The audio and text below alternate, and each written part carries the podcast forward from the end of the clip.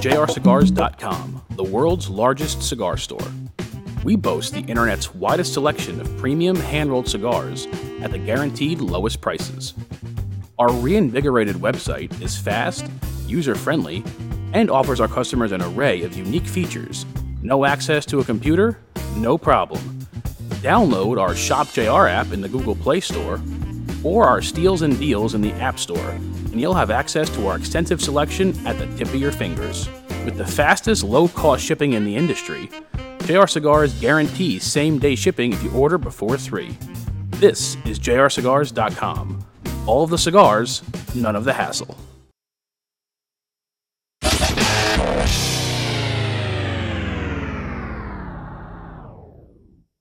Get ready for Smoke Night Live with Massa Sensei. And here we are live, Jack. Never. Live, This Smoke show's Night live? live, baby.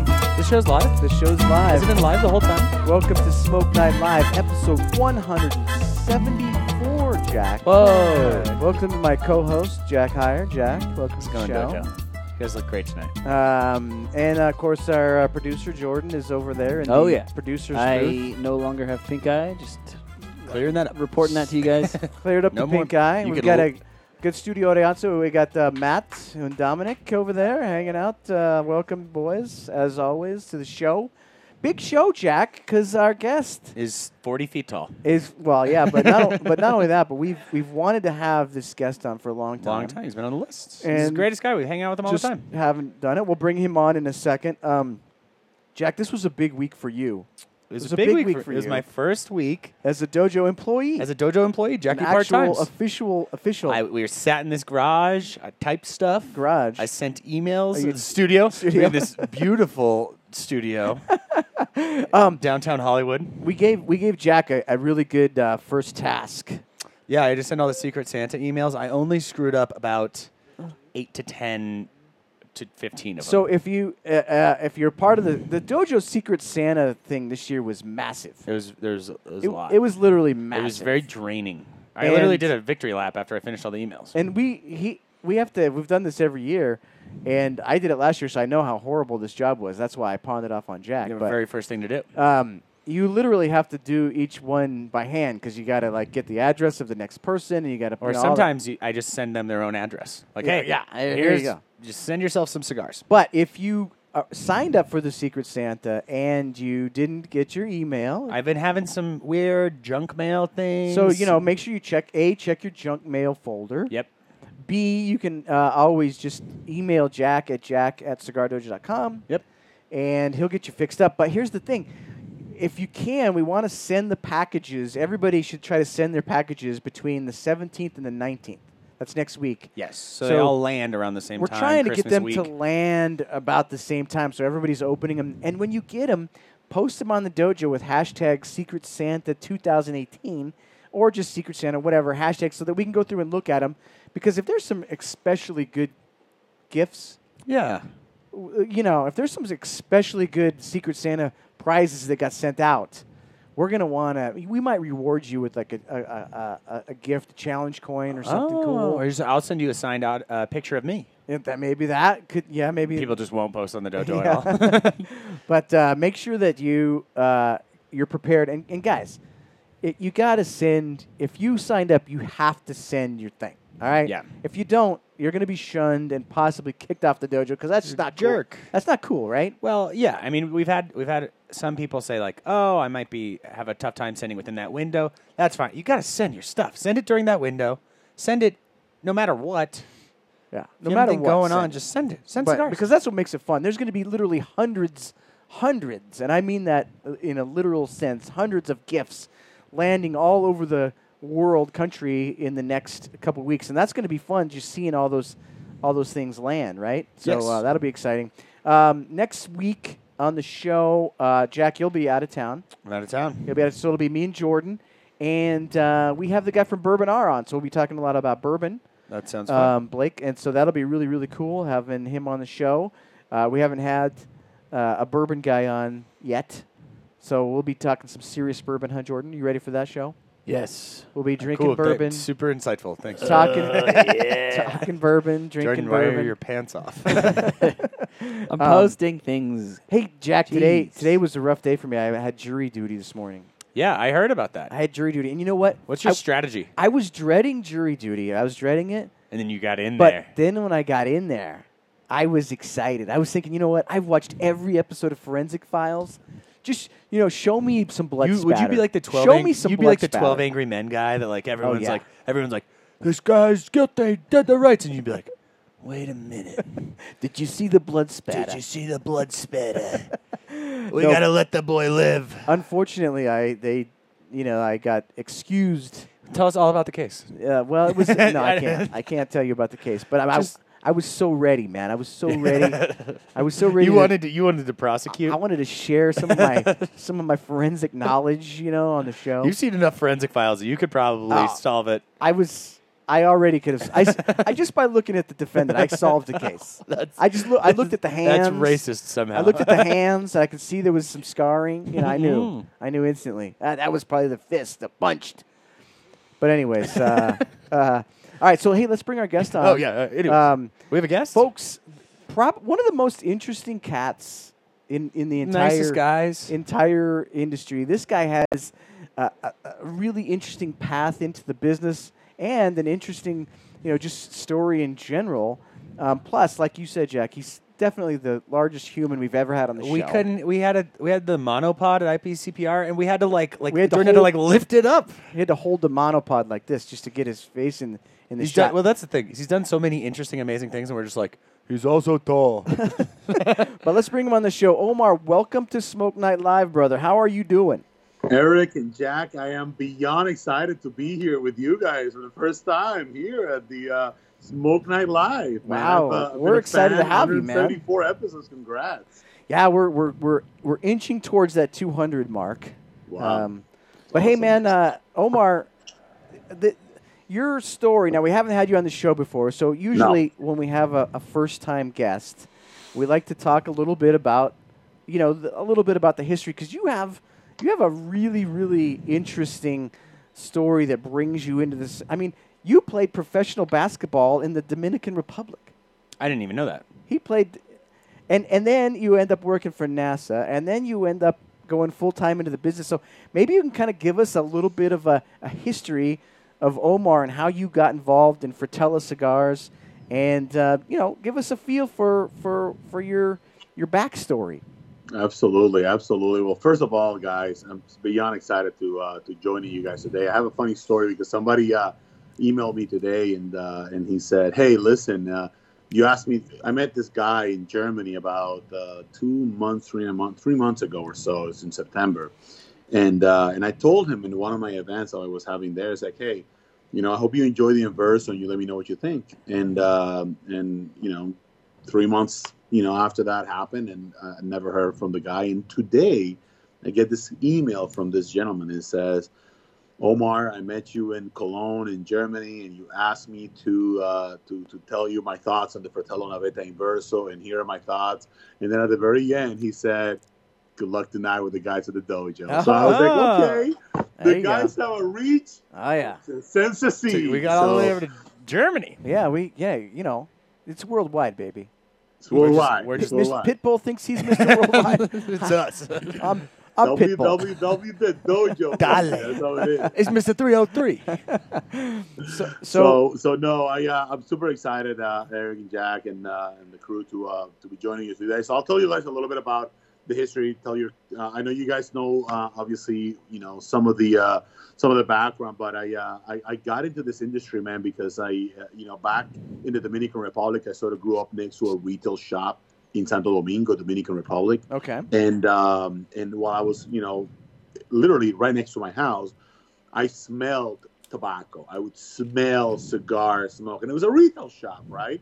So uh, my grandpa used to smoke there. I would go there all the time. I was 15 years old, bouncing my basketball because that's all I did back in the day, play ball. Mm-hmm. Uh, and I would, you know, I would try to come in because I was just fascinated. I was fascinated by the lifestyle. Was fascinated by the big hats, the nice cars. I was seeing my grandpa. There was sort of like an emotional attachment to that whole thing. And so you know, he would come home after a couple of cigars and you can smell after he give you a kiss. So that whole thing for me was very emotional. I smoked my first cigar I was probably 17 years old. So I've been smoking cigars for a long, long, long, long time. And so um, my career path took me through different areas. Uh, one of those areas was I, uh, I was uh, part of the national team in the Dominican Republic for basketball. Like I said, it was one of my passions. It was my only passion for the longest time. What's And, wait uh, wait before you go on there? Give us a feel for the the the the national team in the Dominican Republic. I mean, Who did you guys play against? Yeah, did you get to I- play any? So I was in the smaller. I was in the, the below 18 years old. Mhm. Mm-hmm. All right. Um, so it wasn't. It wasn't the uh, Like the U18 like team? the official national team. Like I was under 18 years old, and after that, I was like under 21. Um, so I by by that time I hadn't even made it at the pro at the professional level in the DR. But um, it was great, man. I mean, we freaking play with like Puerto Rico, Cuba, Costa Rica, Honduras. I mean, we would play against all of these teams, and I was always the odd guy out because Dominican Dominicans. I'm, I'm sure you've been to the Dominican Yeah. Republic before. They're not the tallest people on earth, right? So here I am at two at 17, 18 years old, at six foot six, six foot seven, 270 pound kid. I, people are asking me like, did you just bring this guy from the U.S. he I am Dominican. Here in the Dominican Republic. I mean, it was the weirdest Written in thing. crayon, I am Dominican. I even had I even had a, the funniest thing in the world is like uh, when I was was about as I was about to make pro, um, there was a huge article that came out on me in uh, the newspaper in the Dominican Republic, and I remember the it was so funny because my brother, my youngest brother, he would read the paper in the bathroom every day. That's what he does. And he came out running. He's like, oh, Omar, Omar, oh, you're in the paper. You're in the paper because it was huge. We're talking like half an entire page of the whole thing. I well, didn't that's know. they had to use that much just to fit you in the page. like we can't shrink him down that much. We gotta. I've changed quite a bit. But in there, he made a he made a comment that was very very true to you know I uh, I- I'm a, I'm a, I'm, a, I'm I'm the son of a Dominican father and a Puerto Rican woman, right? And so um, they it's it's you know we, we don't we don't develop into six foot nine human beings. That's just the bottom line, okay? So as I was uh, as he was making this article about me, and after that, it was just it would just went haywire. I mean, I, I started a lot of games and whatnot. People were just like, I was that guy. You know what I mean? I was like the odd guy out. Every time I would get into a car, it would be like, Hey, you know, you're you're that kid. You're the you're, you're, you're the tall kid from the U.S. So people would think that I'm from the U.S. Although I'm Dominican as hell, and I am literally getting into like this public transportation and just handling like everybody else. People had this perception because this guy had made a comment that you know, although he looks like, uh, and I'm going to use the phrase because it's a phrase very common in the Dominican Republic. Uh, he, although he looks like a Dominican York, which is a Dominican that is born in New York, Mhm. okay, and they tend to be bigger, they tend to be taller. Although he looks like a Dominican York, the guy was from here. He was raised in, he was born in Dominican Puerto Rico, but raised in the Dominican Republic by Dominican parents and whatnot. So it was a very, very big, big deal. Uh, um, so, so you can imagine the amount of, uh, uh, you know, interesting comments the, I've the day you life. showed up for practice, your coach must have just been like, Oh, thank God. Oh, Thank you, Jesus. Insane, man. Because I had I, I landed. I was playing uh, um, uh, in a 4A high school ba- basketball here, and I uh, I got a scholarship to go to Grand Canyon University in Arizona, and uh, and I, I decided to go back home because they had offered me a scholarship in the, in the Dominican Republic as well, and the potential of playing professional basketball. So I'm saying this is perfect. So uh, I went back home, and when I went to the first practice, my dad took me because he had known some of these guys, and they were already asking questions about when I would come back. And so when they saw me, they were like, "What the hell is this?" Everybody else was like, the tallest dude was like six foot one. So you can imagine if there was. So you weren't you weren't playing made. point point guard back then. They weren't gonna they were gonna Exactly. flex you down.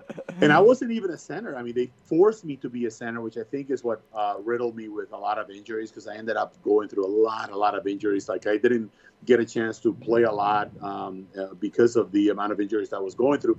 They transferred me from a power forward to a center, and that's not an easy transition. No. If you play ball, man, you play in front of the basket. You know what I mean? You're trying to make those moves here and there. When you're playing a center, you have to sort of adapt. So a lot of sto- long story short, that was a big passion. A big part of my life was uh, was was basketball, and uh, but when I got injured, man, I decided to uh, to go to you know to double down on schoolwork. Uh, Yeah. I got Well, my you took the natural path Puerto of a lot of people on the Dominican national team and joined. You eventually ended up at NASA, right? Was that, was that, was that kind of the norm? Sort of the normal transition for everybody Yeah, else. right? yeah, of course. That's a natural path. Like, look, son, you're on the Dominican national team now. And It's now time. it's to, NASA. now it's time to go to NASA. Yeah, how, how Yeah, do you, I mean, how do you how do you go from you know playing ball to uh, working at NASA, helping you know send you know rockets into space and Yeah. and rovers so- on Mars? So, dude, it was it was very interesting because I um, so so the truth be told, all I wanted to be was a little bit different so I can get a good job. That that is the, the reality. Oh, my passion all the way through I was like 20, 21 was basketball was my life. That's all I wanted to do. But I was always a good student, so I ended up, you know, doing very well in school. And then I graduated and I said, let me try to find a job. And I tried to find a job, and it was always like lowest paying jobs in the world. And I was like, all right, so maybe I got to go to school again. I mean, so let me go to. Uh, so I applied. I went to RIT upstate New York, and I got in, and I uh, and and I, I I got out around 2001, 2002. Um, you know, as you know, that was the time where the economy was dropping, no jobs, nothing was happening. So I tried to get a job, and you know, I got a commission work. So I'm like, all right, so what do I do? I got to get an MBA. So I literally, it was every single thing was for me like, how do I make myself and my my resume a little bit better so that I can get a job, right?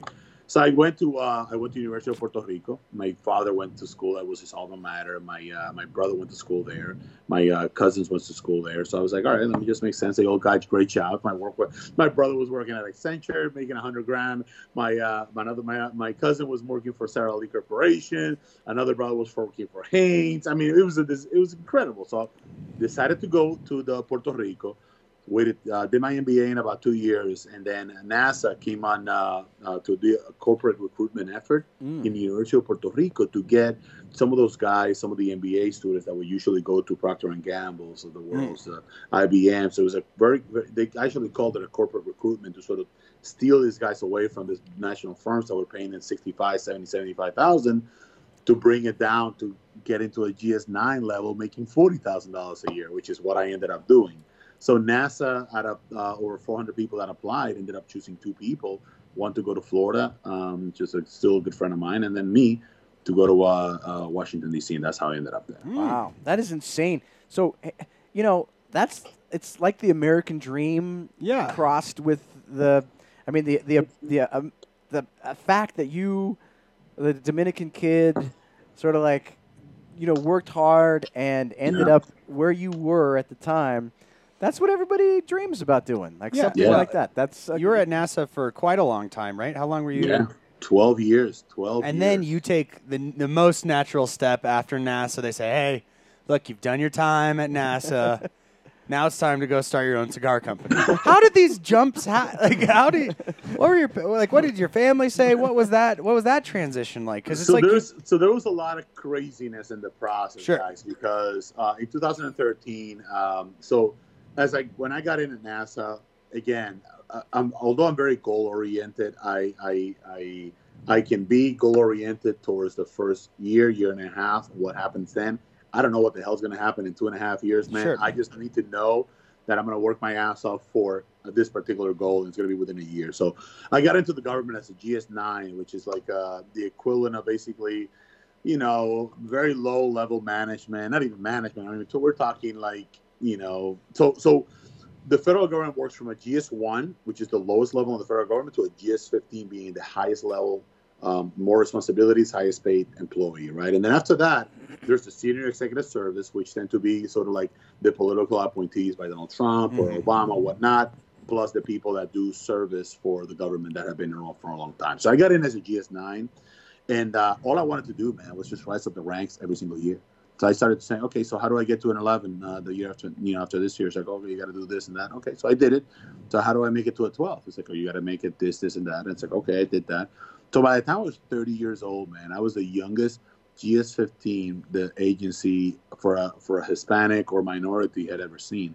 Mm. There was only other three people that were in the agency. Uh, and two of them were already in California in Silicon Valley that they had to hire them at a very high level to get they retain that talent. And then there was me. So I was like, okay, so got there, done. I'm bored out of my mind after three years. I don't know what the hell to do. I'm thinking, what do I do? It's like, well, I uh, I went into a little spiral where I was trying to figure out if I wanted to sort of leave the government, if I wanted to do um, my own business, if I wanted to start my own contracting business because I'd already had a lot of experience in contracts. Um, and uh, I got I got across this particular uh, um, speech um, by uh, Steve Jobs that said the only way to do great work is to love what you do. Mm. And um, and that impacted the hell out of me, man. I was smoking a cigar too by the time that I was actually reading that. It was outside of my deck, and it allowed me to really sink in that message. And so, you know, fast forward 2013, I already had a couple of years under my belt. This is GS15. I was like, okay, so I'm pretty much bored. What do I do? So let me figure out what are the things that I love. And I love a lot of things.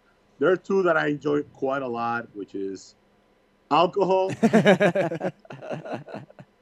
and cigars. Yeah, okay? I mean, hey, yeah. So alcohol has way too things. much of a of a of a uh, uh, difficult access to market. So I said, let me go with cigars. I started studying. In 2013, I launched my brand at the IPCPR, and and, uh, and the rest is history, man. I remember seeing your brand at the IPCPR that year, and I, it caught my attention because the uh, the band was sort Yeah. of Yeah, it's well branded. It's very well branded. And I was thinking, Thank is this you. like an Italian company, Yeah, you know, or that's something like that? And um, but that was really good. That was really smart of you.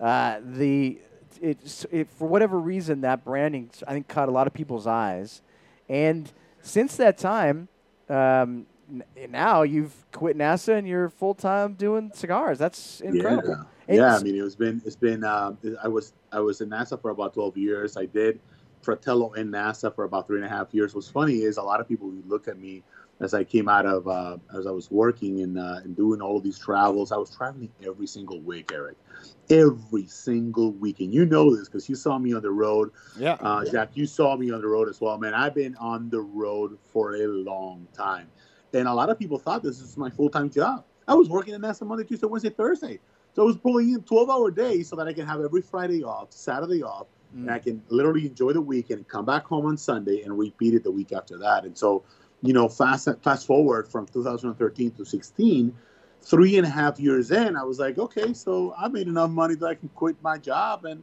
pay for my house. I think that's good enough. So let's see where this goes. Yeah. And Now your first cigar, who was that made at Joya? The very first one. yes. So how did you hook up with uh, Joya de Nicaragua?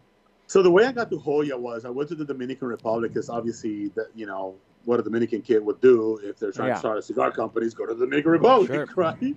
Sure. So I went to the DR and I uh, and I, I got my dad had told his his wife that uh, I was I was in the Dominican Republic looking into opening a cigar business, and she very interesting story. She is the owner of a lot of dealerships that have to deal with Volkswagen and Audi in the, the entire country. She's like the um, Mm. the represent the representative for all the whole things. One of her employees was Jose Blanco's daughter. Really? Really? Yes, yes. I said really. Really? So everybody was like, really, really. I love it. So it's true. And so he calls me up from Nicaragua. I'm in the DR, and he says, "Hey, I hear you're uh, you're looking to do something. Uh, they put me in contact with you. My daughter said that you're looking to do this and that." I'm like, "Hey, yeah, man. I mean, any type of information will come a long way because I have, I have no idea what the hell I'm doing. I know I love did, you cigars. do, did he make you do a just blending have no session? idea what I want to get into. Do I do a brand? Do I get into manufacturing? Do I do distribution? Do I get into retail? I have no idea, right? But I had, I had, I had, a, I had, a, I had a sense of what I was searching for, and this was way back end of 2011, beginning of 2012. And so he says, "You need to come to Nicaragua," and I said. Well, it's a little weird. I'm a Dominican guy. I'm trying to launch a brand here, bro. And uh, I'm going to Nicaragua. Do you think there's going to be good looked upon me? He's like, well, I mean, you'll be fine. And then I started thinking to myself, it's like, maybe it's the United Nations of cigars. The brand is called Fratello, which is Italian. You got the whole thing with the uh, Nicaragua by a Dominican guy. The United Nations of cigars. So I'll go with that. So I go to Nicaragua. I make a presentation to Juan Ignacio, to uh, El Doctor Martinez Cuenca, um, to Jose, to the rest of the team at Joya. And I said, here's why you guys need to do a cigar for me. They weren't doing a cigar for anyone, guys. Because ha- at that time, and I think Right. it was Steve Saka, that was part of the decision, and and, and other at the leadership of uh, of Drew Estate, had prohibited uh, by contract to uh, Joya de Nicaragua to be able to allow me uh, or allow anyone to do cigars and let them know that it was coming from Joya. So they felt that somehow there was the, whatever brand would come out of Joya, because they were Drew, Drew, Estate was distributing, could com- potentially compete with them. Mm. So um, they told me keep it hush hush. You know, don't tell anyone we're doing this cigar for you, but we're gonna do it for you. So I said, great. I launched a, a cigar with thirty thousand cigars. Wow. Probably uh, one of the ballsiest moves there is. But I said to myself, hey, what's the worst that can happen? At least I got 30,000 cigars that I love that I know I'll smoke for the rest of my life, you know? I think at the time, you know, what what you didn't you didn't know was um, they were just looking. They were they were forming their house basketball team at the time. yeah, they were like, "Look, look, like this let guy. him have the cigars. this guy. we won't even put him at center. We can use a power forward. We could use. They can't deal with all this, man. They cannot. It's too much. It's too much hype, man. If the Dominicans are, if the Dominicans are short, you man, I mean, my man in Nicaragua, man, I love them, but they're definitely like the real short the Dominicans are. You know, I, I, I, I wonder when you told the basketball story. wh- It was like, what what was the what was the team? I hate to get back to this now. I'm changing the subject. what was the team like? You were like, oh geez, we're playing we're playing Cuba. These guys are tough. Was it like the the Hondurans? I mean, who were you afraid of at that point? Man, they're Cubans, bro. They're Cubans Cubans. and They were Puerto dirty. Ricans. elbows. the, uh, the, between the Puerto Ricans and the Cubans, man, what was at for love. Puerto Rican, Puerto Ricans and, and, and Dominicans have a, a long-standing uh, rivalry because a lot of Dominicans tend to travel to Puerto Rico. They tend to, no, they do. Now it's actually the other way around. A lot of Puerto Ricans are coming to the island because the conditions in Puerto Rico are so bad. But there was so much traveling. They hated us. Anybody who's doing immigration to another country, my man, they hate you. That's just the bottom line. The Haitians, we hate the Haitians because the Haitians are coming to the Dominican Republic. the uh, Dominicans are coming to Puerto Rico. The Puerto Ricans hate the Dominicans. It's just how it is. You know, so um, it was it was the Puerto Ricans for sure. that's one thing that nobody has ever asked me to be on is is Uh, the, the is the traveling basketball, team, the traveling basketball team. Darn well, it. speaking of traveling. You'll be in my team, Eric. You'll be in my team. I, I I could I yeah I might be able to shoot like one three pointer out of thirty. I'm Mm. I'm one for thirty at least. Speaking of traveling, well, it's a basketball. Uh, you're not in my team anymore. No, no, you don't want you don't want me. You don't want me. Speaking of traveling, Omar, you are a real traveler. You're everywhere. It seems like you travel, and it seems like you're one of the guys. Like, there's a lot of guys in the cigar industry that are like, traveling, man. It's what we. It seems like you really enjoy it, and like, I want to ask one silly question, and then have you answer my serious question. What in the world is it like for you on a plane? Like, you got to upgrade to like business class, right, or like first class? Like, what if you're in coach? How does that even work? Dude it's um it's uh it's it's it's it's counting. It's counting the minutes um Oh my God, like you're- gets off and lands and i'm off of that too. To me um i travel a combination of first class and business class and you know uh, Exit rows and exit rows and, and whatnot um, I don't have this pretentiousness that I have to travel all the time and this or that. I don't give it. I don't give a flying ass. I just want to know if it's like over eight hundred dollars and there's a huge difference. I'm not going to fly first class. I'm going to fly coach. So, but when I don't, what ends up happening is if I don't do this in advance and I end up never always doing this, if I do this later on, man, I get stuck in a middle seat. And guys, the middle seat is hell. I can't even imagine. I cannot even imagine. I am like an inch away from being totally miserable, and you are seven inches taller than me. I can't even imagine what that looks like from a leg perspective. Where do they even go? Oh, it's a disaster. Man. I mean, and so he, I'm a broad I fit dude, nicely. too. Like, I'm yeah, you could you could lay down, you could curl up like a little. I, I do. I, I could cat. stretch my legs out all the So I got a funny story. I'm, I'm coming back from visiting one of my accounts in Sacramento. It's called Briar Patch over there, and uh, and I ended up getting uh, um, um, a, a different ticket so I could come back home a little earlier. But it was in the middle seat, and I was like, "Fuck, I don't want to do that." Sorry, guys. I said, "Screw, I don't want to do that. Let me get in the middle seat." So fine, I got in. I knew coming into that plane that I was going to be miserable. Like I knew it. I just had the feeling, and it wasn't just the. It wasn't just the fact that I was all the way to the end, and it was a middle seat. It was the fact that I knew two big dudes were gonna be right there. And sure enough, they saw me coming, and I saw them. Because you can see the Yeah, the faces, fa- like, just a disappointment. God, no, God, don't do it. Don't sit. sit- he's going to the bathroom early. oh my god! And then it was like this, right? I mean, four and a half hours of pain. Talk about your travel experiences. I mean, and you could also mention you have a show coming out soon. Talk about both of those things. I'm excited to hear about both your your love of traveling and what's coming from you from YouTube. So what I so one of the things I love the most about about traveling really is is landing. Okay, so Yes. is landing uh, into my destination, and uh, and and I, I my biggest kick, man, is every time I go to an event or every time I go to a shop and I see people smoking my cigar, it just it, it really does bring it home for me that the uh, efforts that I've done for so many years to be able to put my brand in people's hands sort of pays off. So that it really that's what really drives me. Um, but I decided I, I, I got this idea last year about how can I utilize my travel in uh, more effectively and figure out a way to bring something that's cool and unique from the manufacturing standpoint. There's a lot of uh, shows from uh, retailers like the Cigar Authority. You guys have uh, you know Smoking. You have the guys from Tucson. You have a whole lot of guys that are doing a lot of stuff on the on the on the retailer front, but not a whole lot of guys that are doing it on the manufacturing front. So I said, why don't I take advantage of my travel and do something very unique since I go to so many different places? I've been in hundreds and hundreds and hundreds of cities, right? You know, all over the world as well. How can I bring something very unique? So I decided to come up with a show that we're going to be releasing hopefully next week. So you guys are uh, are getting the the premiere on this whole Oh, thing nice, nice. it's called Imperfect Pairings, and uh, and it's gonna be uh, it's gonna be launched next week, and it's a show about all of my travels and basically into a condensed version where I pair my cigars uh, with something unique. So I paired my cigars with uh, uh, something as unique as Palinka, which is a distill from f- the fruits out of uh, Budapest in Hungary, and I paired my cigars with crackers and uh, tomato sauce from a place called Fratello's in South Carolina.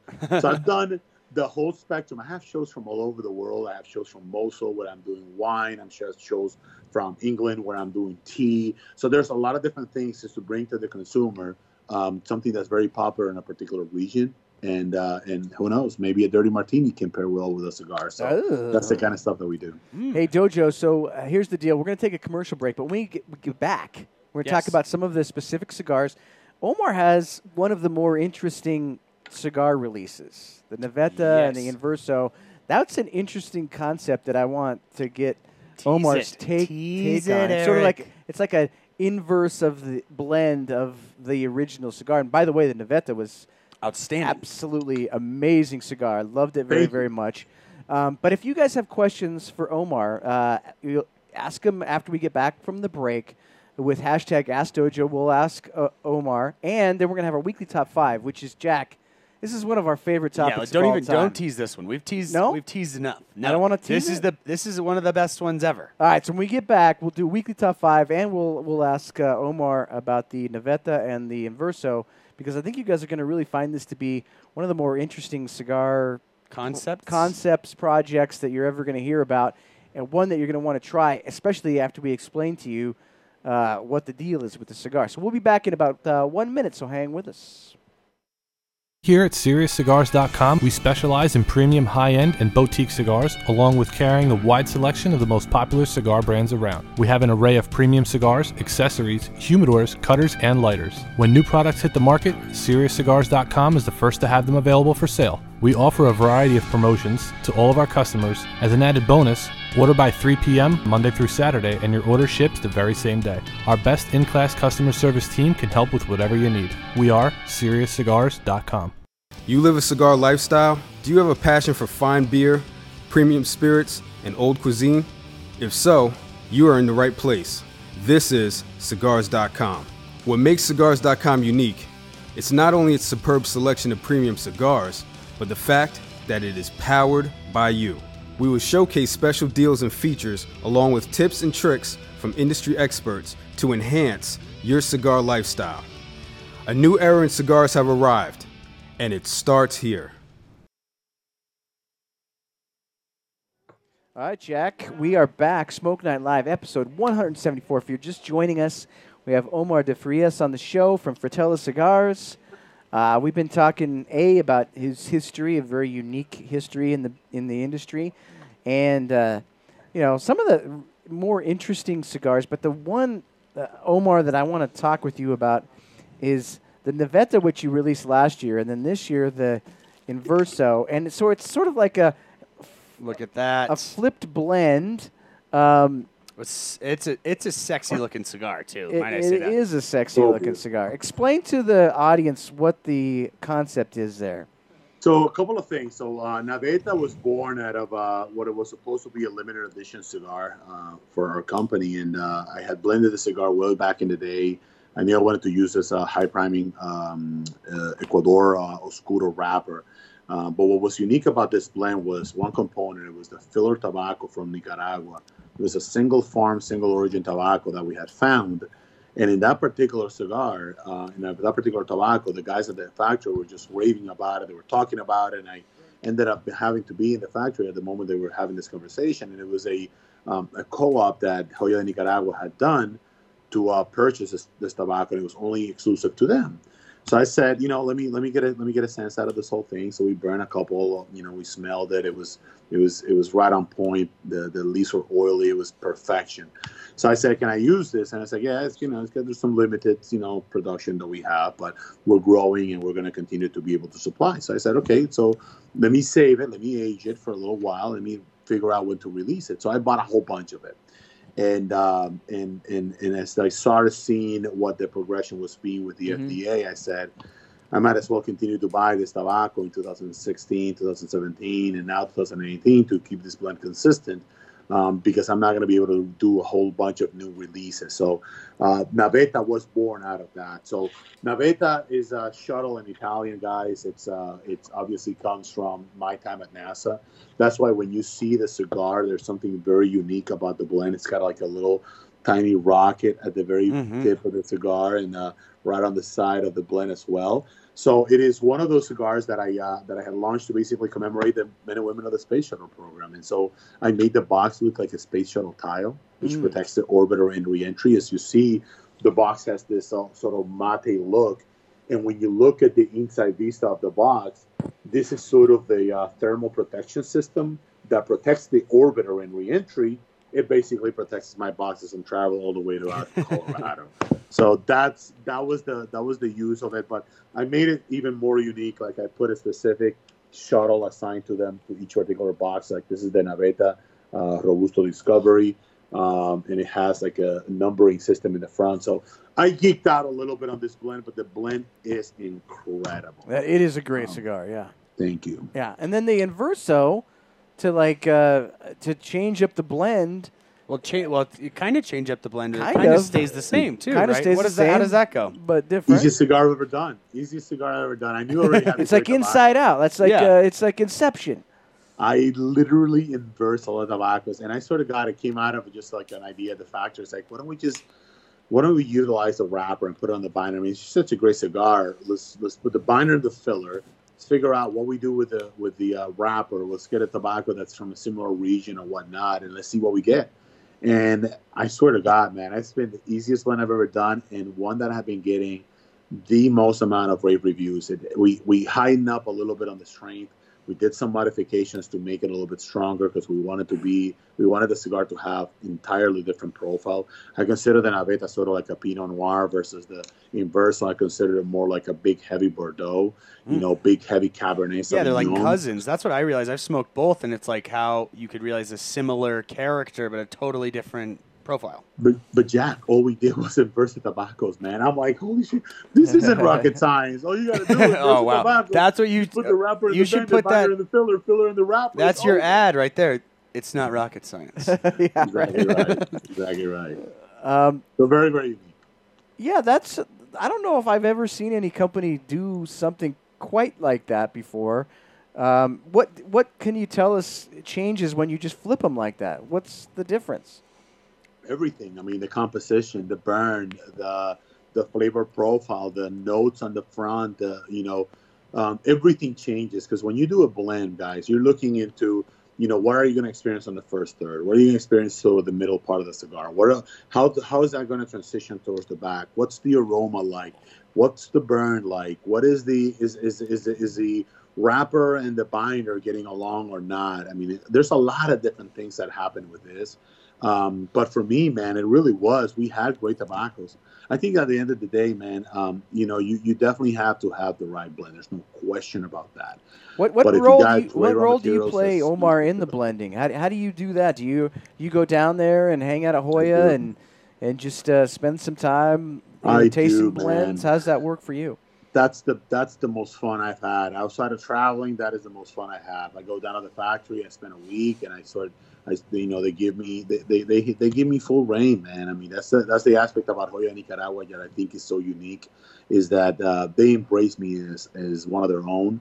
Not only because I think they want me to play in their national team, but I, uh, I think it also has to do with the fact that they like me, and uh, and it works out pretty good. So There, there is there is a basketball court at uh, Drew Estates. is. Yeah.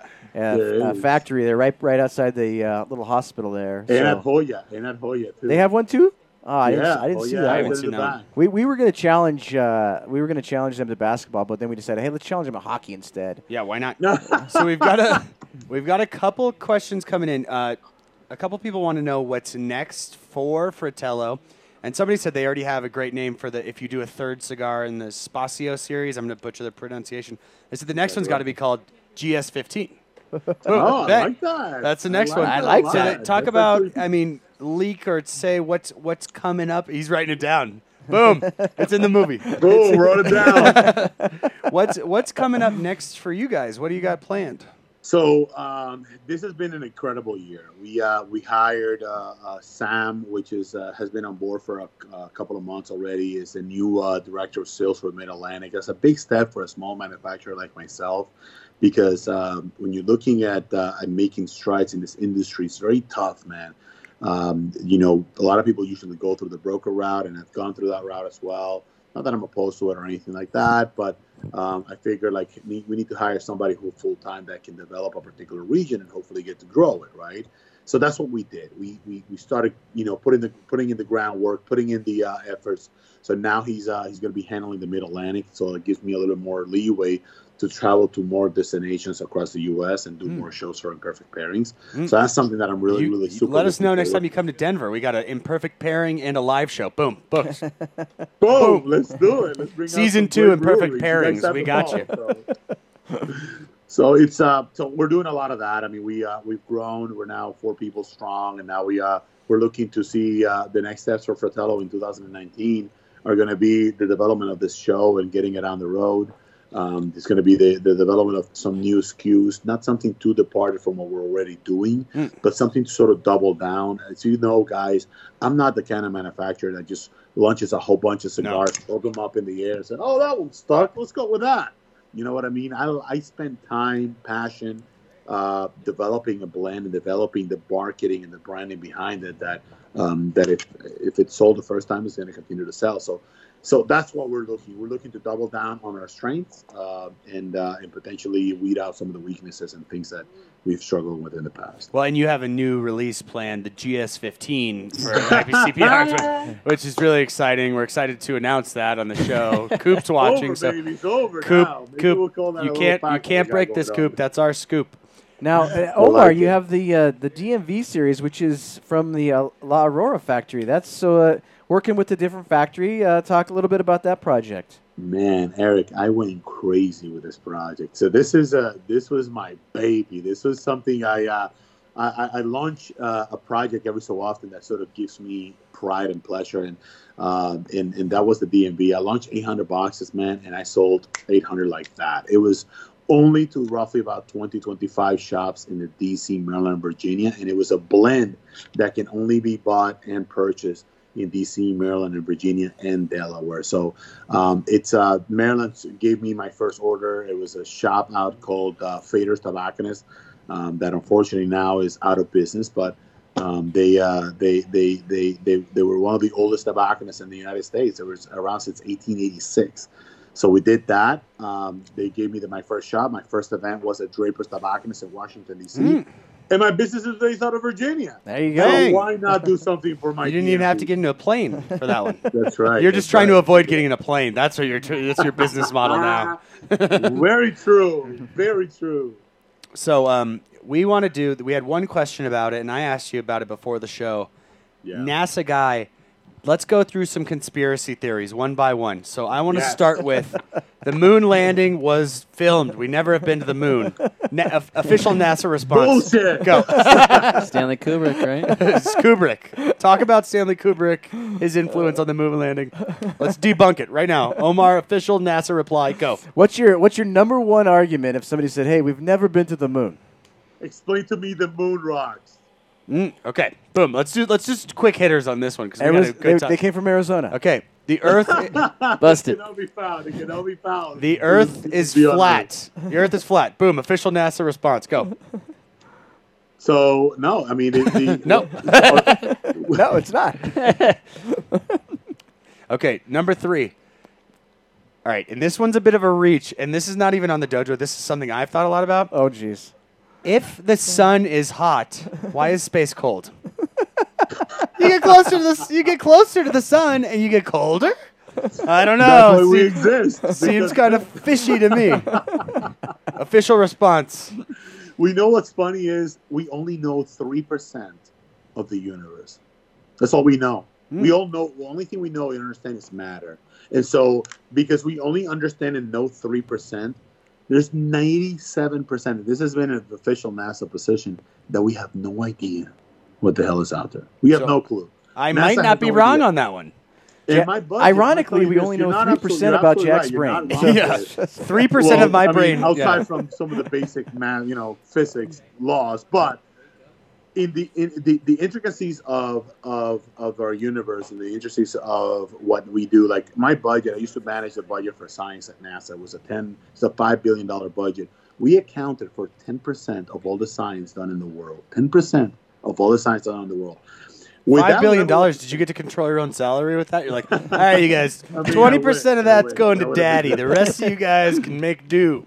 But guys, I mean, there's so much that we don't know, Mm. and so think about it. We only know three percent, and ninety-seven percent we have no idea what's out there. You know what's crazy? there, You know, there, there are a lot of unknowns, and we're trying to to figure out every single day. Omar, you know what's crazy is we sort of have a little connection you don't even realize. Is back in the day, my father, who has since passed away, he was one of the guys back in the day that worked for Martin Marietta. That like when when you know nowadays they use like computer models and all this sort of stuff.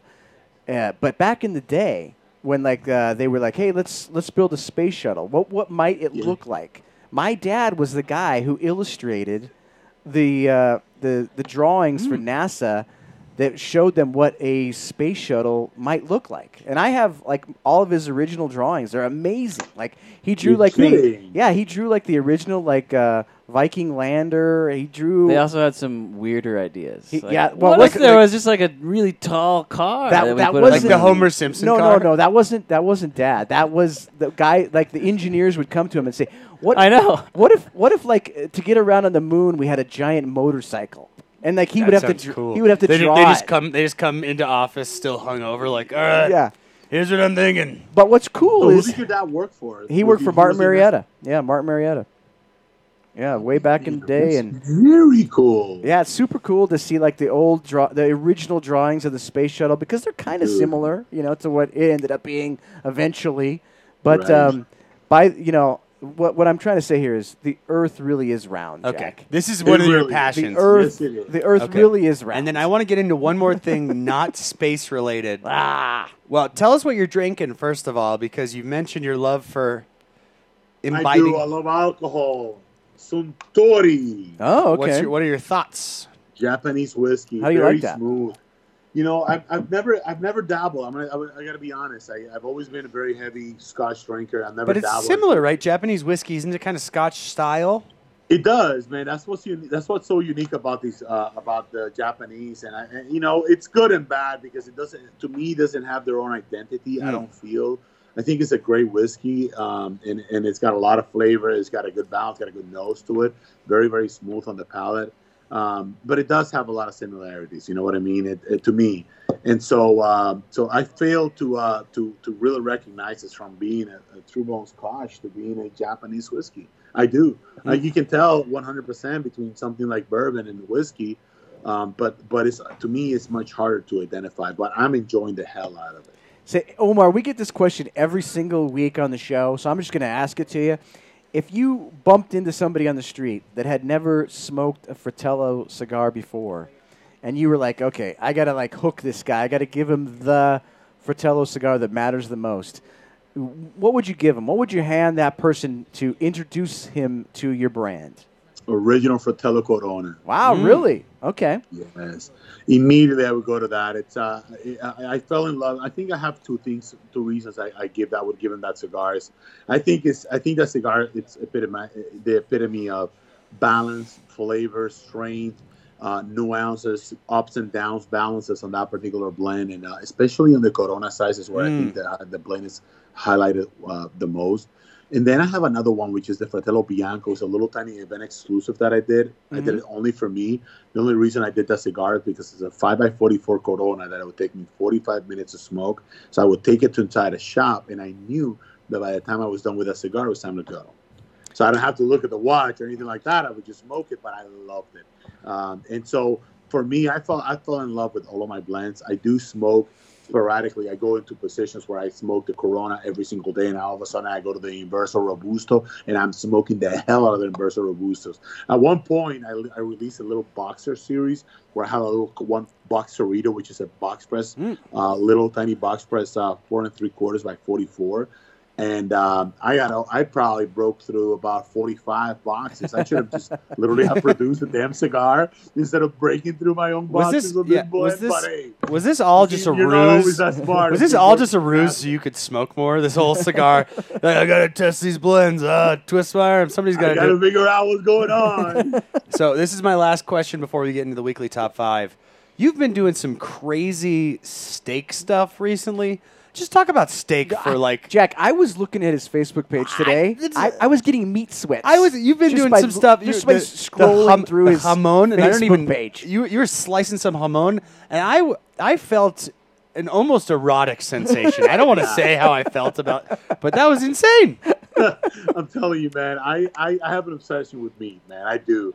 I love I love beef, man, and I I am I'm obsessed with it. I love it. I love cooking it. I love. I, I it took me, and I want to say this quite honestly. It took me over six seven months to figure out what my own personal hobo was going to be, where I would balance out my the salt with the right with the right amount of pepper that I would need for my own personal hobo, the amount of uh, onion powder versus the amount of uh, of, uh, of, of of white pepper that I would do, and the mixture, how much up and down. Like it took me months just to get. You don't do anything. You don't really balanced. half-ass anything, do you, Omar? No, no, no, no, no, no. There ain't nothing half-ass over here. Six months. You see, I'm not that smart, but Using like rocket fuel to get cook it, like you sent it into orbit. So, to- the, so for beef, man, for meat, I started getting down into okay. So this is the cut from this particular beef. yeah, talk about like what's your perfect steak. You get the perfect cut. What is the cut, and how do you cook it?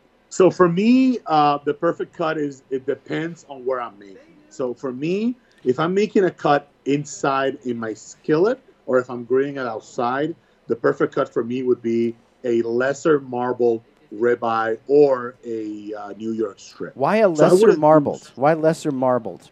because it burns through much through the through the beef and it transfers into the meat and so i try to when i do it on my skillet i try to be very careful about the amount of, uh, of fat that it has because that fat if it burns too much depending on the amount of time that you leave it there to me it leaves it leaves some residues of burn inside the beef that i don't appreciate so I tend to I tend to utilize uh, uh, the the grilling in a different way, but I mean I still do it in the in in, in, the, in uh, it, with my home process at home, and I put it inside the oven at a particular amount of time that I know because of the amount of inches that that particular beef has. If it has two and a half, then I put it at a particular five and a half minutes. because I don't do anything above. This gets me going. I gotta tell you, this gets me. This gets me fired up. This is like talking Yeah. about football for me. No, this is it, man. I gave one to Sam the other day, and I told him, "It's like, man, listen, man, you're in the inner circle." It's only I saw that. I saw that. I saw that post. You said. You said, look, you you don't just get.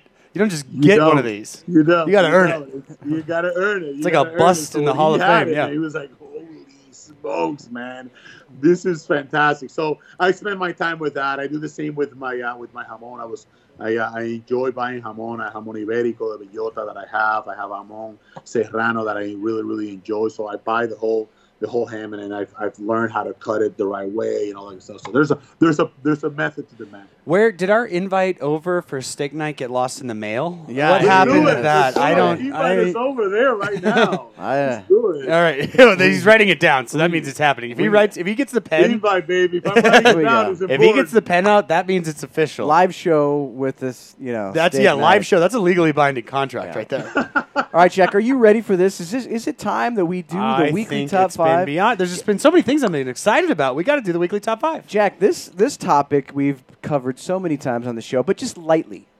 We It's- dipped our toes we in the just pool. dipped our toes in the I'm trying to backstroke in this topic. And so tonight we're gonna like officially dive in because we have one of the guys that always comes up when we talk about this topic. So, folks, ladies and gentlemen, get ready for the weekly top five because tonight's Ooh, is weekly this the top sexy five. background This is music? the sexy uh, background Can we get music. a quick sexy cam just for the just for the people? Yeah, this the, the here we go. Um, tonight's weekly top five is the top five cigar personalities that you would least want to face in a no holds barred cage match.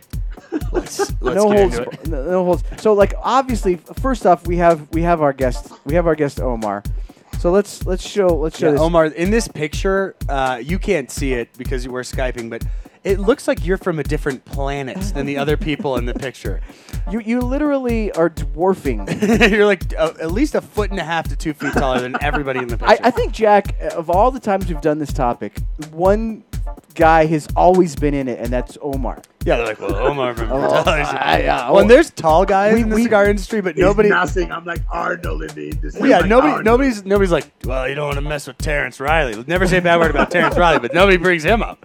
We've we've we've asked everybody, right? We've asked all the all the cigar guys. So so we're gonna give our top five. Omar is one. This is in no particular order, but guys, if you're watching on Facebook right now, go ahead and give your thoughts and opinions on these. And on Eric, these. Eric and if you found, have other Eric ones, found the like the baddest picture of everybody. Yeah, like, exactly, The picture the that baddest. makes it look like you'd want to fight them at least. So if you have other suggestions, but our next one is uh, Willie Herrera. Willie, boom, check that out. I mean, Willie just looks like he's been in a, like several scraps in his life, but he doesn't and talk he's a about big, he's a big, he might not be as big as Omar, but he's a pretty big guy. I He's mean, intimidating, and he's got like that look to him. He's so serious all the he's time, he's very soft, which makes you think that like he knows what he's doing. right. Like sometimes it's the soft-spoken guys that are the you know It's the, just- it's the the toughest. quiet- it's the quiet What guy. What are your thoughts on Willie? Do you think if you were in a, a cage with Willie Omar, how how would that go down?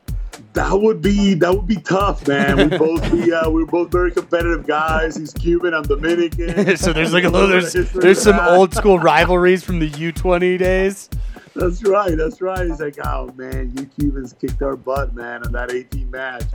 so, uh, so You got to do it. It's for country at that point. with Willie. It's national pride at that point. Now this next one, Jack, I don't think we've ever had in the top five. This was a new entry, This but it makes a lot entry, of sense. But it makes a lot of sense. Robert Holt from Southern Draw. He's a he's a military guy. He's got Military some guy history, through and through. some And- some sort of like secret history and- that people don't yeah, talk about. and and he's he's a guy that is so you know God and country and family based that like he's not fighting for him. It's like Rocky Balboa. Like he's got people behind. He's, he's not fighting for. I'm not fighting fighting for for. Philly, me. baby. Yeah, he's not. I'm not fighting for me. I'm fighting for all the people in my corner. yeah, Rob. I think Robert Holt could be could be a handful in a cage for sure. That's a weird way to say it, but I agree. You know what's wor- You know what would be tough about Robert is Yeah. with the fact that, man, man, this man is a believer, man. You know what I mean? Mm. Yeah, he's He's got got a believer in, in, He's in got- the, the, he's got in the, JC in the on his side. Holy God. Woo! That's Gotta right. be careful with that gentleman right there. You might get struck by lightning just mid round. All right, here here's one for you, Omar. That uh, that sh- t- seems to show up in our list quite a bit. Yes. Uh, Dean Parsons from Epic Cigars.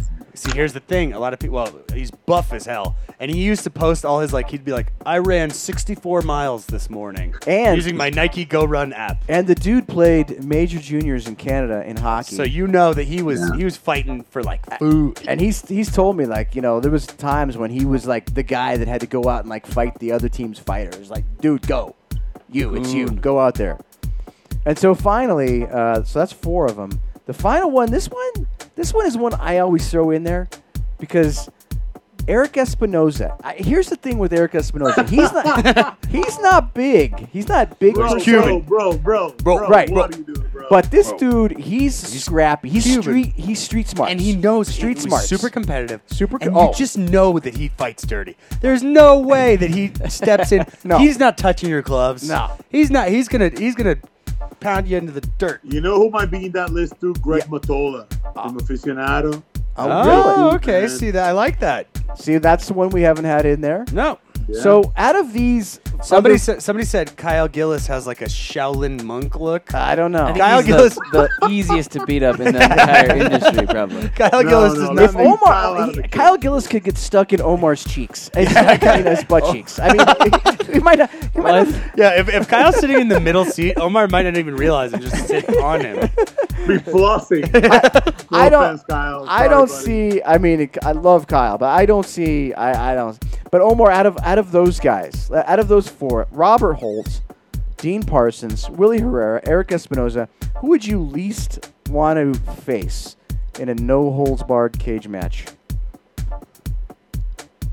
Erik Espinosa. See, right? Erik Espinosa. Now, He's, Erik Espinosa fights with prison rules. Like, Exactly. he, like there's no way he's he like gonna pulls lose. a shank He's out. got too much. He will come at me and he'd be like, "All right, listen, bro, bro." yeah, yeah. Oh yeah, he's see that's what I mean. He's he's got the scrappiness. He's got the uh, the like Jack said. He doesn't play by any rules. No. And and Jack, when we played him at cornhole, like the the first hour, we thought, God, this guy sucks, Never lost again. and they never lost again. The guy he finds a way. See, that's the thing. He is finds he's, a way. He's also got the Rocky Balboa vibe because he just survives the first few rounds, and then it's like he's, a, he's not human. Like you can't, you couldn't beat him. I bet Erik Espinosa could take a punch like you wouldn't believe. Somebody also said Robert Caldwell. What do you guys think? Robert. Now he's big. Uh, he's tall, he's but I don't tall. he's he's, too a little lanky. Lanky. I- I don't know, I don't- I- I, maybe know. like in like a kickboxing sense. Like Matt, Matt Booth was a Marine. I mean, You know who I don't Yeah, want to take face yeah. for sure? Antonio freaking Gomez. Ooh, mm. he's a big guy. Dude, this guy, man, he's been practicing his punching. He's been doing. If you He's look been at his practicing his social media, punching. Man, this guy's a bo- this guy's boxing in the Dominican Republic. Yes, All right, so now we've got another one. Yeah, you see another one. You got to look him up. Look up his the- speed, and you will see this guy is. That is his practice is to box against guys. So what would be your strategy in the ring, Omar? What, what would would you just try to like, Like just build- envelop the guy and just fall on him and pound him? I'm a Or, strategic guy, man. I'm a strategic guy. he's I doing would- his I would research. Look in and see where he's gonna hit me. Ah. I gotta keep my shoulders low. you know, figure out a way where he's gonna. If he's gonna hit me, I gotta figure out and then just like brawl it up. You know what I mean? And get So- him down. To the floor. so you're you're, you're the type to you're in the type to think about it first, like just kind of just try to judge what the other guy's gonna do, and then Yes. and then make your move. It's Omar- all about strategy. I think that we asked you this question in like 2014 at uh, Rocky Mountain Cigar Fest, and you told us a story. You said, actually, crazy thing. He said, I'm not really a fighter, but there was this one time I was in an elevator. Can you can you tell the people about this Dude. specific Is it, experience? is it even legal to tell the story? yeah, can this you? This is the first time I'm ever actually officially. This is the. You're breaking news. I love you guys. I'm breaking up. I'm breaking up. so, um, okay, so this is the first time I've officially ever, ever actually said this. That's story what we want. out loud. So, um, so this was back. This was uh, back in my NASA days, and it was 2014, I think it was, or Yeah, it was 2014, almost getting into 2015, like that August. So I am getting into the elevator. I'm going into. Um, I'm going to Pentagon City. I'm getting out of NASA. This is about 12 noon, and uh, It's noon. it's noon. yeah, I always thought this was like a like a A good midnight drunken thing. story. dude, I'm a, I live in suburbia Washington. Okay, so it's noon. It's normal. I'm going to the Pentagon City Mall, and I'm trying to get something resized and whatnot. So I'm going, I'm getting into the elevator, um, and I get down to the metro, and Metro DC is mallow, okay? Very, very bad. Everything that you can think of that bad happens, it happens in Washington, D.C. metro station, okay? So I get into L'Enfant Plaza and I start riding, and there's a kids, this this group of like five punks. There's nothing other way to describe these five guys. They're just five punks, and they're touching people's heads, and they're hitting them in the back of the head, and people are like, ah, ha, ha, and people are making fun of people, and look at this guy, he's such a fool, and so they're making fun and they're touching. Well, and you're wearing a full suit, right? You're like I you're like I NASA legit. NASA. I got a NASA pin on the side over here. I got my tie. I got the whole. I mean, it's literally. I'm in a NASA suit. I'm getting out so I can come back real quick, drop off what I need to drop off, and come back and come back to uh, work. So, uh, and, oh, and by the way, I had uh, one of my biggest meetings around two thirty that Oh, afternoon. After this whole thing happened, two thirty was one of my largest meetings, and I still held it. But I'm gonna tell you what happened after that.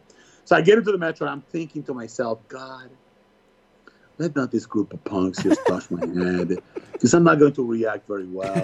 So I'm literally praying at this moment, and I'm sitting there. I'm just watching my phone, but they've been duck, knocking people's phones off. So I'm, but I, but I'm I'm there. I'm not gonna get bullied. I'm just gonna use my phone, and then the doors open, and everybody gets out. So I said, God, thank you, God. We're just gonna walk out. So I walk out, and all these punks start following, right? And they're making come. Oh, look at that tall dude! And I was like, God, as long as they don't touch me, I'm good. Let me just get to where I need to go and come back. And then I get to the elevator.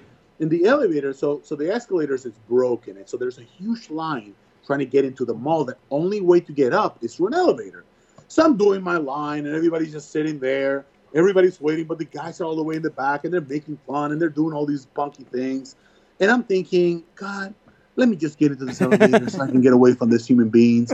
Get into the elevator, and then they start messing with the elevator. Then they start putting in their hands. Oh, we're not gonna let the They're elevator testing go you. up. Ha, ha, ha. And then they start opening it. These like guys are asking for it.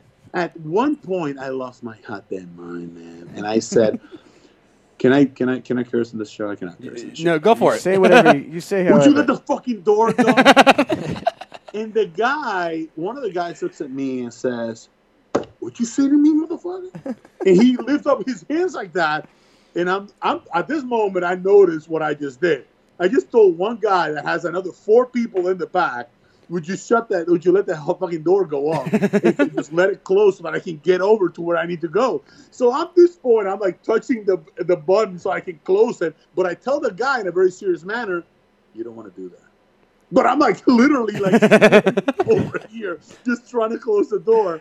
The guy literally, because I'm so tall, the guy's probably about five foot nine, five foot ten, or something like that, maybe a little bit taller. He goes over, he reaches for me. I'm 36 years old, bro. so the guy reaches, and I literally just clock him. Boom! And then it was mayhem. The two other dudes try to get in, crying people. There was blood in the floor, jewelry going flying by, women yelling in the floor. I'm swinging like it's going out of business.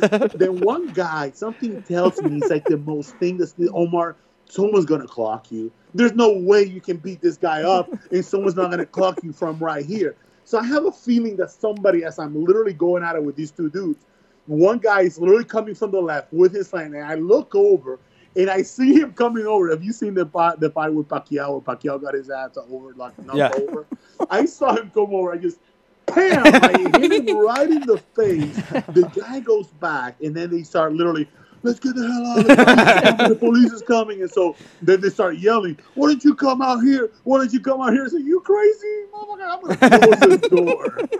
So first time I've ever officially told a story. I actually end up regretting it, but hey, what the hell, man? We're in the dojo, so it's all worth there, it. there, there, there could be like uh, there could be law enforcement like just well, like, this ah, has got to be a chapter in like your your book. Like oh, this yeah, is yeah. I mean, this is This is the best thing I've heard in, in, In ever, on- ages. On, any smoke night live. I mean, right here. I This was, is, dude, well, I and was then I'm upstairs. sure I your came back suit- upstairs your I suit told was the looking- Guys, like, listen, man. I mean, my, my hands were bloody. My my pants were, were ripped up. My entire pants, like the entire seam of my pants, were ripped up. So you know, the one of those dudes was trying. Was so he was going down, was like screeching it with one of his watches. It was a disaster. what was a it like when you disaster. got into the meeting? You know, it's like, yeah, I was, uh, Oh, I told him the story and it was fine. it, was, it was tough. It was tough. it was like, yeah, I just killed five guys in the elevator. Exactly. that that is what cemented you on the list. For we were like, well, we've been we've been talking about the case, and you told us that story, and we're like, yeah, you're on the list. Yeah, you're, you made the top five. These Top top, five. five. weekly, weekly top five. No, Omar, uh, uh, we got to thank you so much for taking the time on a on a Friday night to be with us. We've been trying to get you on the show for a long time, but you know, schedules and such. Um, but we're really excited. Uh, Let's do it especially about the Inverso. It's a really cool project. I think folks are going to like it. If you're watching the show, uh, p- try the I think we're gonna drop a try a- the Navetta first, and we're then gonna drop an Inverso review here. Yeah, the this Inverso handsome young man is writing it. the I. Inverso review is coming it. up, but but if you're watching the show, get, get your hands on a Navetta first, and then try the Inverso because it's just a flipped blend. It's like the inside-out blend of that, which is completely unique. And so we're we're excited for that review to drop, but we're we're really thankful that you were able to join Well, us. also, Imperfect Pairings drops next week. Omar, uh, tell people how to find you on the internet, how to watch Imperfect Pairings, where to buy your stuff. So, uh, so guys, you can go to our website and uh, fratellocigar.com and uh, and get a little bit of information of uh, basically who we are and uh, and where we're placed, so you can find the closest retailer to you. Uh, we uh, we have a gigantic presence of over 800 retailers nationwide that are carrying Fratello. So um, there's no way uh, or no reason why you shouldn't be able to get your hands on one of them. Just Google FratelloCigars.com and it'll pop up real quick. Uh, for imperfect pairings, I can't wait to drop that first video so you guys can see it. The preview is going to be out next week, so you guys can start getting ready for the show, um, and it's going to be quite quite impressive. So I do also want to say thank you, Eric, and thank you, Jack, for the uh, for taking the time, man, to uh, to have me on the show. Hopefully, it's not the last time. And, No, not at all. We do it a couple. Next time we're- next time we're uh, gonna be yeah, doing it. done. Eating steak. I think we, maybe. yeah, we That's got right. That's right. it's got to be an in-person thing next time. We Oh, gotta absolutely. Either get him in studio or go to where he's at. Absolutely. Let's do it. and do it. That would be amazing. So uh, uh, fr- uh, don't go away, Omar. I want to talk to you after the show. But guys, if you're watching, obviously it's Friday night. It's um, We're Friday just night getting Herb Jack. started. We're just we're just getting going. So we'll do some now playing. We might even hacky sack. yeah, my, We've been starting to hacky Uh, sack. yeah, we'll get get ourselves in shape, do a little hacky sack later. But but uh, next week uh, it'll be me and Jordan Jacks will be out of town. We're gonna be doing the bourbon show, so make sure to watch for that. And then pretty soon, like s- as soon as like the the end of the year happens, Mm-hmm. uh, we'll we'll be getting closer to our big end of the year show with, Sure, a- sure, with sure, the top sure.